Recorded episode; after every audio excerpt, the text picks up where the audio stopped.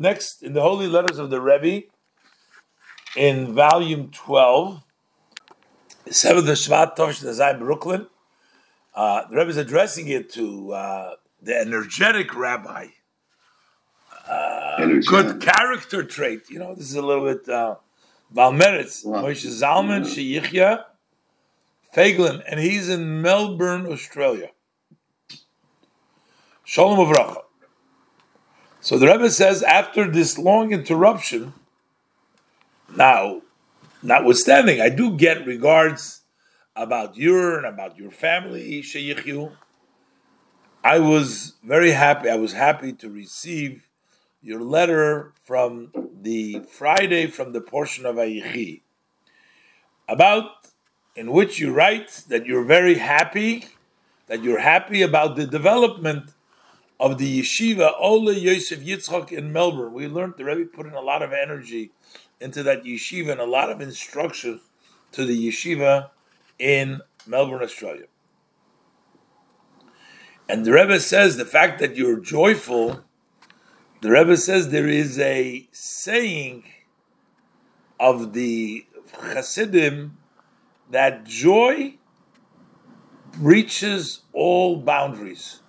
So while you have boxed, you have limitations, but if you're joyful, you can go through all limitations. So this will add with even more effort to strengthen and to increase the yeshiva, which is a source for blessings for all Jews in Melbourne. Also for the entire country, both physically and spiritually. And the Rebbe says, well, you see, the Torah relates, and when the Torah tells us something, it tells us that what happened to our forefathers is actually a sign for their children, for us.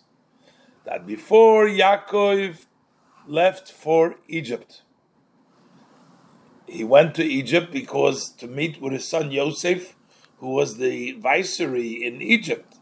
So before he came there, before he traveled to Egypt, it says, V'es Yehuda sholach lahoiris lefonav Goshen. He sent Yehudah ahead of him to the city of Goshen, and our sages explain he sent them to establish a yeshiva. And therefore, Yaakov, our father, who founded that yeshiva in Egypt, he had the best years of his life in Egypt. So, not only did he sort of survive Egypt, and Egypt was not a holy place, it was a kind of the lowest of the places. But Yaakov Avinu survived Egypt because he established an institution for learning in there. This is a known question that the Tzemach Tzedek, the grandson of the Alter Rebbe, asked when he was a child. And he asked him, how could it be?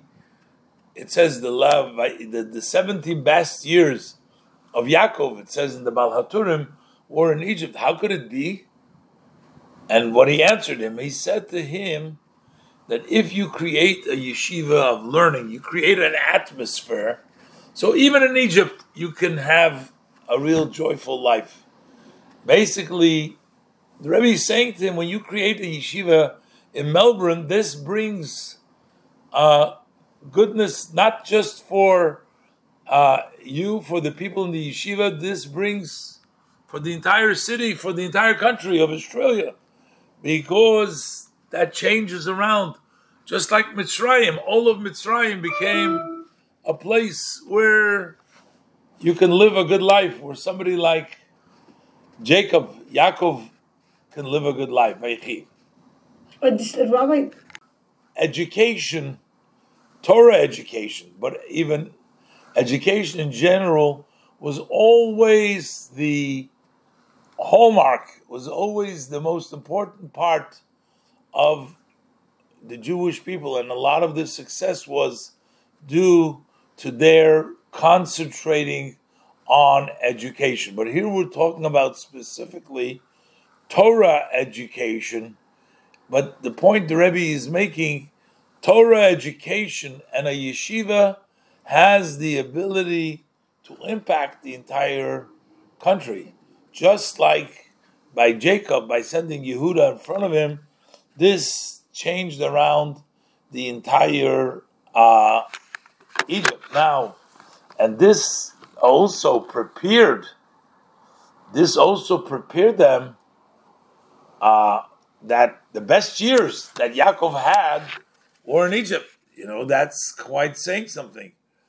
And we know that Yaakov was always running from the various troubles, but his best years were in Egypt. But that all has to do with the yeshiva that he opened over there.